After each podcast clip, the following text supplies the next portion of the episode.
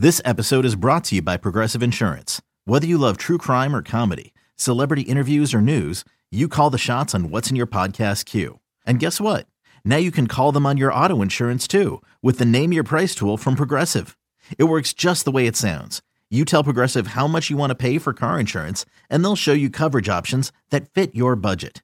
Get your quote today at progressive.com to join the over 28 million drivers who trust Progressive. Progressive Casualty Insurance Company and Affiliates. Price and coverage match limited by state law.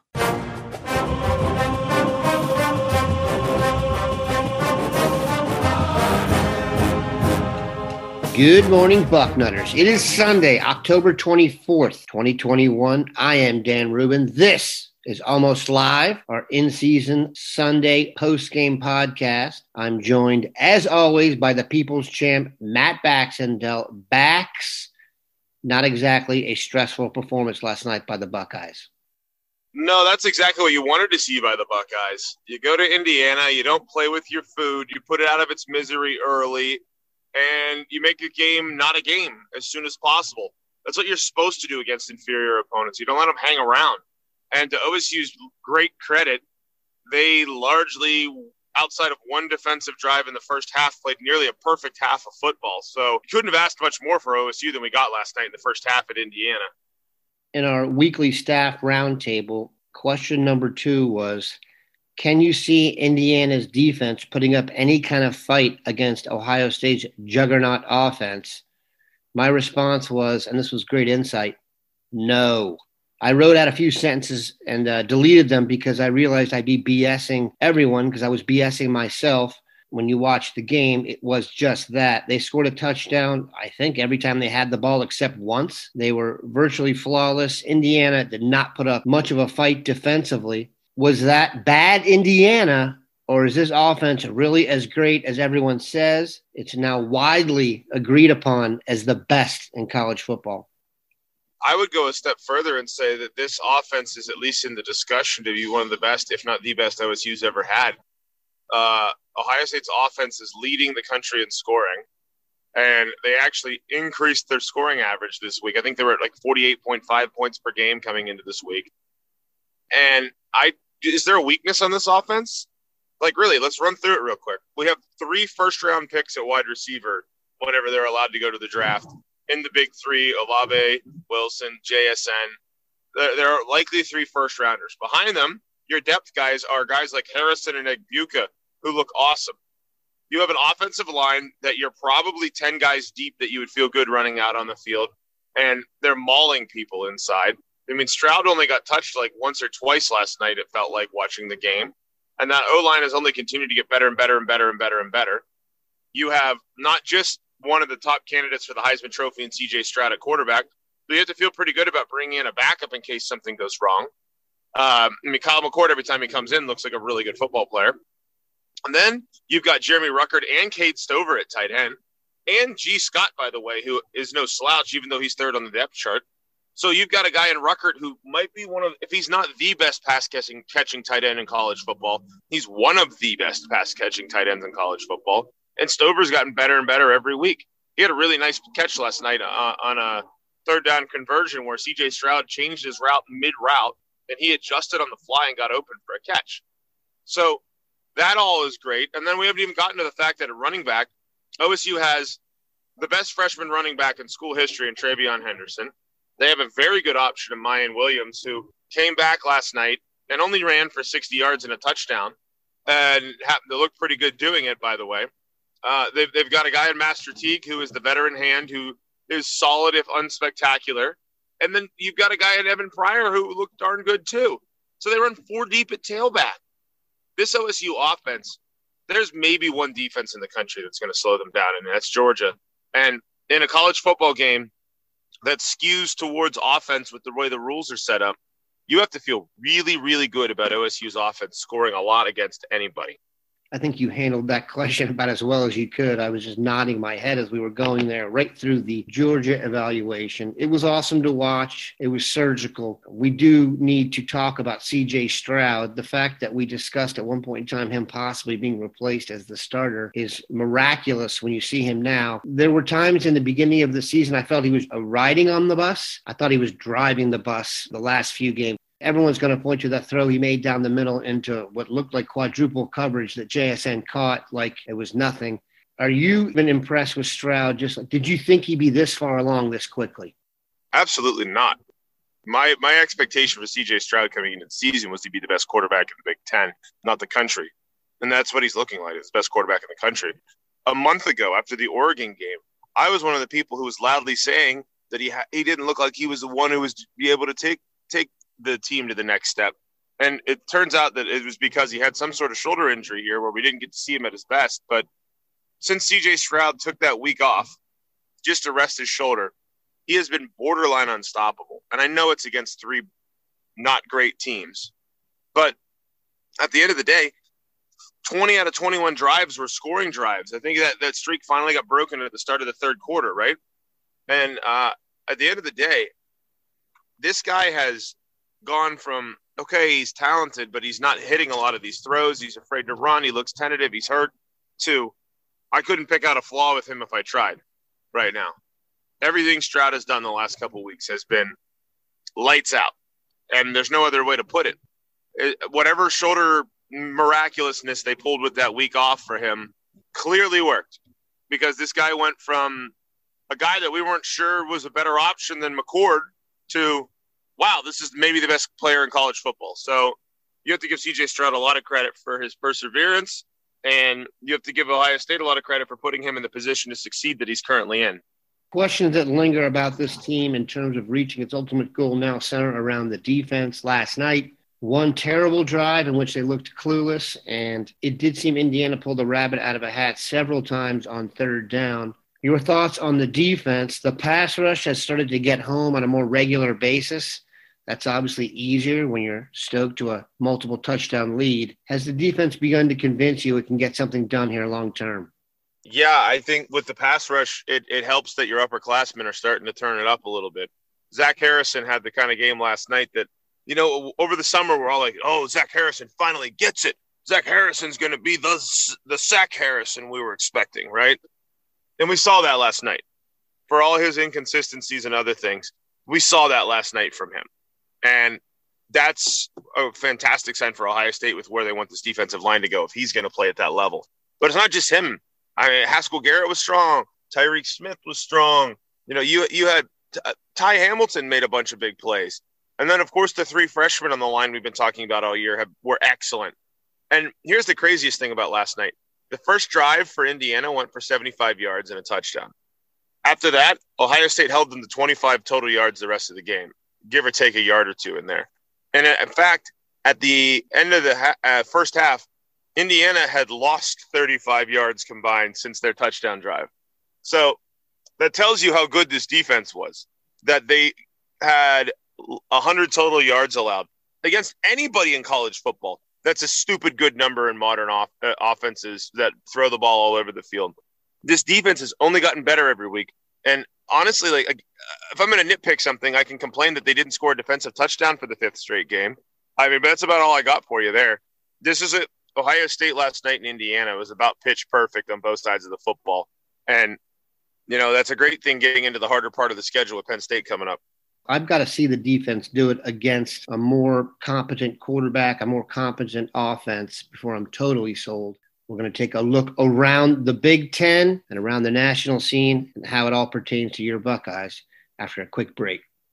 Introducing the two-way V4, where groundbreaking fuel cell technology meets fresh foam cushioning for the ultimate performance. With fuel cell, each step feels explosive, delivering unparalleled energy return. Paired with fresh foam, experience maximum comfort throughout the game. Its lightweight textile upper offers support and breathability without sacrificing agility. Whether you're hitting the clutch shot or locking down the opposition, the two-way V4 gives you the tools to play at a high level. Learn more and purchase the two-way for yourself at newbalance.com. All right, we are back. Let's break down what else went down yesterday and apply it to your Ohio State Buckeyes. First, in grueling, eye bleeding fashion, Penn State lost at home to the fighting Brett Bielema's 20 to 18 in nine overtimes. I watched this game my confidence that Ohio State will wallop Penn State grew as the two point back and forth fiasco of ineptitude went on. Ohio State will host Penn State in a week at home at night. What do you think of the fighting James Franklins? Well, that was one of the worst displays I've ever seen of offense yesterday in that Penn State Illinois game. That I hate the new overtime rules, by the way. It feels like soccer penalty kicks versus like actual football. I don't know why you would change that rule because it was one of the best overtime formats in any sport, and now we're getting rid of it. But they couldn't score a two point conversion for like eight overtimes, either team. So Penn State, even before this ugly Illinois loss yesterday, my read on them was is that they have a very good defense. They have a quarterback who is mediocre in Sean Clifford, or quarterbacks who are flat out bad in every other quarterback that they have on their roster their running game's kind of a work in progress. And if you don't let Jahan Dotson get open, they're not going to score a lot. Well, that's pretty much exactly what we saw yesterday against Illinois. Penn State has a good defense. Their defense is going to make Ohio State's offense punt a few times. But I can't see them scoring anything close to enough points. I know OSU's defense has to show that they can do this whole new look defense at a high level against a better team. But I'm not really consistently believing here that Penn State can do it on offense enough to say that their offense is any better than Rutgers or Maryland's offense. Their defense will be a challenge. There's no question there. But by a challenge, I mean they might hold Ohio State to 35 or 42 when they're averaging 50 a game right now. That, that, that, that's the relativity of the situation. I walked away from that also thinking that Ohio State is going to go out and probably be in position to have a chance for a emphatic win next Saturday night in the horseshoe. And I, I, I think at the end of the day, Ohio State was better even with a healthy Sean Clifford. And without a healthy Sean Clifford who can barely move in the pocket, Penn State's a sitting duck for OSU because if Clifford takes a few hits the way that Jack Tuttle did last night and he's out of the game, Penn State's going to do what Indiana did on offense, and that's absolutely nothing. Michigan beat Northwestern 33 to 7. Michigan is 7 and 0. They'll be ranked right behind Ohio State when the rankings come out. Northwestern put up a fight early but could not hang. Are we really sure we know what Michigan is this year? I think that their their best win is against Wisconsin, who's 4 and 3. And I know if you pointed Ohio State, you could probably say the same thing. I, I'm just I'm really interested to see what they do when their competition gets better. They're going up against Sparty this week, and Sparty Sparty's ranked in the top 10, right? But I'm I'm not convinced Sparty is hardly anything to tell you the truth. They've had a nice year. They're a competent football team. They haven't beaten themselves. They're fairly tough on defense. They run the ball okay. I just I'm not convinced there's a ton there. So if, Michigan goes out and decks Sparty, I, I'm going to start thinking they're a better team than maybe I initially had given them credit for. But if that's a tight ball game, then you know, it's going to be the usual Michigan comes out with a nice start, and then when they run into a real top end team, they get thumped sort of year again. So good for them, I guess. It'll keep Harbaugh around longer, and that's a good thing in the big picture for OSU. But I- am not convinced they're anything more than a nice record on a big name program that, in the end of the day, against top flight teams, is not going to be as good as that maybe they've looked so far. The other Big Ten game of note Wisconsin goes on the road to beat Purdue. Purdue was actually the ranked team in this matchup. They go down 30 to 13. I'm not sure that's worth talking about. We will get to Purdue in a few weeks. Minnesota beat Maryland 34 to 16. Let's go over the other big time scores. Cincinnati had a little struggle with Navy. Navy is going to do that to you. They're a goofy team to go up against. So, despite Navy falling to one and six, they only lost by a touchdown. Your thought on the Fighting Fickells? Does anybody think Cincinnati would have a chance against OSU if they played this weekend? That didn't go to the University of Cincinnati or isn't related to members of the team or coaching staff by blood. I know Cincinnati's undefeated and good for them, and they beat Notre Dame and they deserve all the credit in the world for it.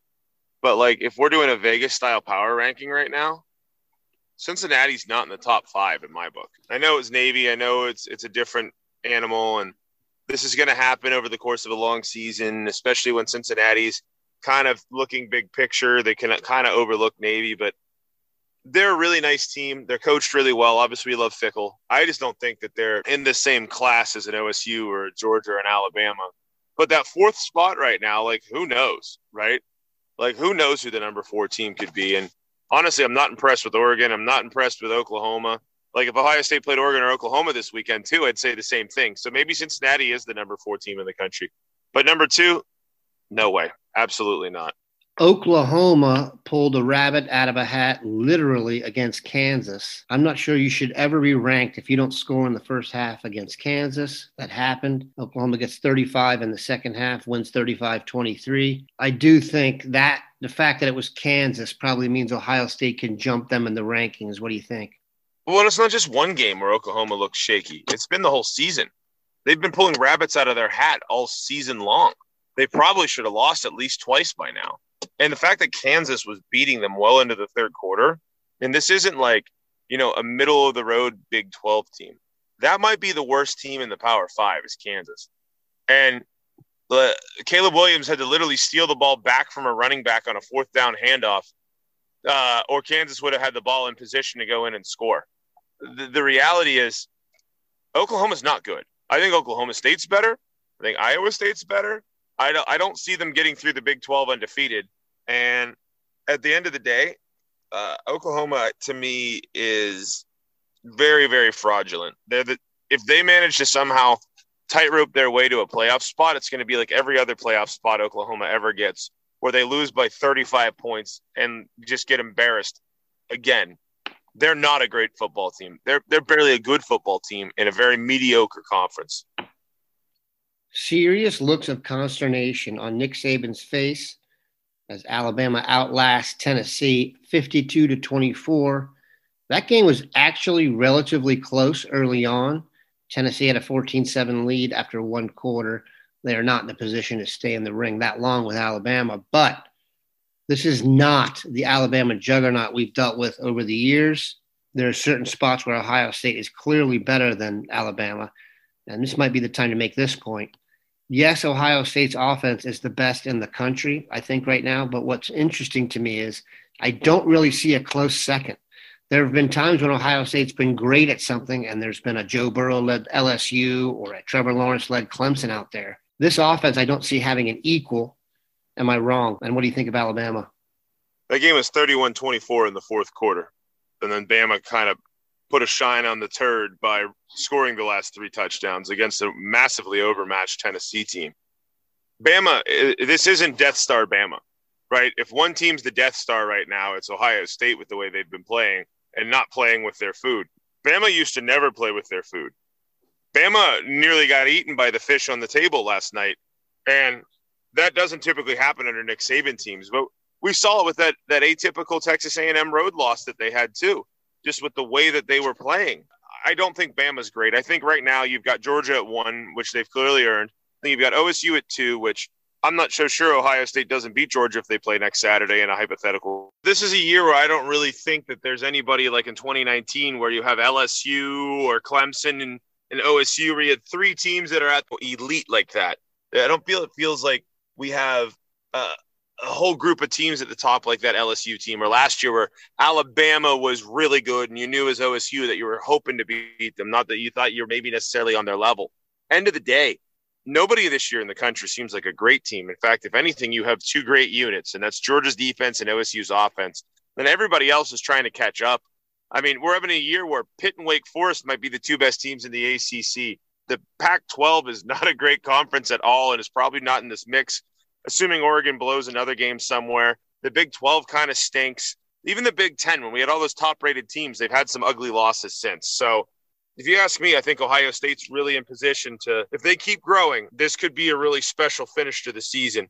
There's nobody in the country right now that scares me against this OSU team. I'm still going to be scared by teams with an elite offense. The guy who scares me the most right now in the country is actually Matt Corral at Ole Miss, but I don't think that's going to come up what you're going to see nationally this week is all the outlets doing a comparison statistically of Ohio State's offense versus Georgia's defense. Like you said, historical perspective, what it would be like if they matched up, because I think those two units really have pulled away from the rest of the pack. Ohio State hosts Penn State at the shoe this coming Saturday. It's going to be a night game. This is not a good setup for Penn State. Give me what you think the spread will be and then how you think it'll go down.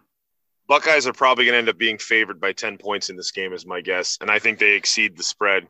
Penn State can't score against this Buckeye defense. They can't score against almost anybody. And as good as their defense is, you wear down when you're punting the ball the whole time Bax to the other team. OSU is going to win this game. Joe Moorhead does not work for Penn State anymore, thankfully. The spread, actually, I think is going to be closer to something like 17, believe it or not, by the time they kick it off. We appreciate back stopping by. Have a great Sunday, Bucknutters.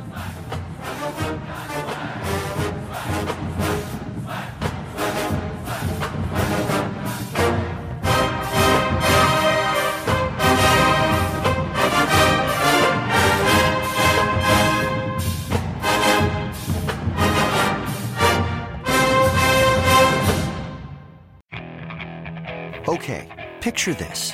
It's Friday afternoon when a thought hits you. I can waste another weekend doing the same old whatever, or I can conquer it. I can hop into my all new Hyundai Santa Fe and hit the road. Any road. The steeper, the better. Because my all new Santa Fe is available with HTRAC, all wheel drive, so I can hit the trail without a worry in the world. Heck, with three rows and best in class rear cargo space, I can pack the whole family in with all our gear. We've got available dual wireless charging for our phones, so we'll never lose touch with civilization, and we won't lose touch with the primordial power of Mother Earth. So, which is it? Waste the weekend or do something a little more epic? And conquer it in the all new Hyundai Santa Fe. Visit HyundaiUSA.com or call 562 314 4603 for more details. Hyundai, there's joy in every journey.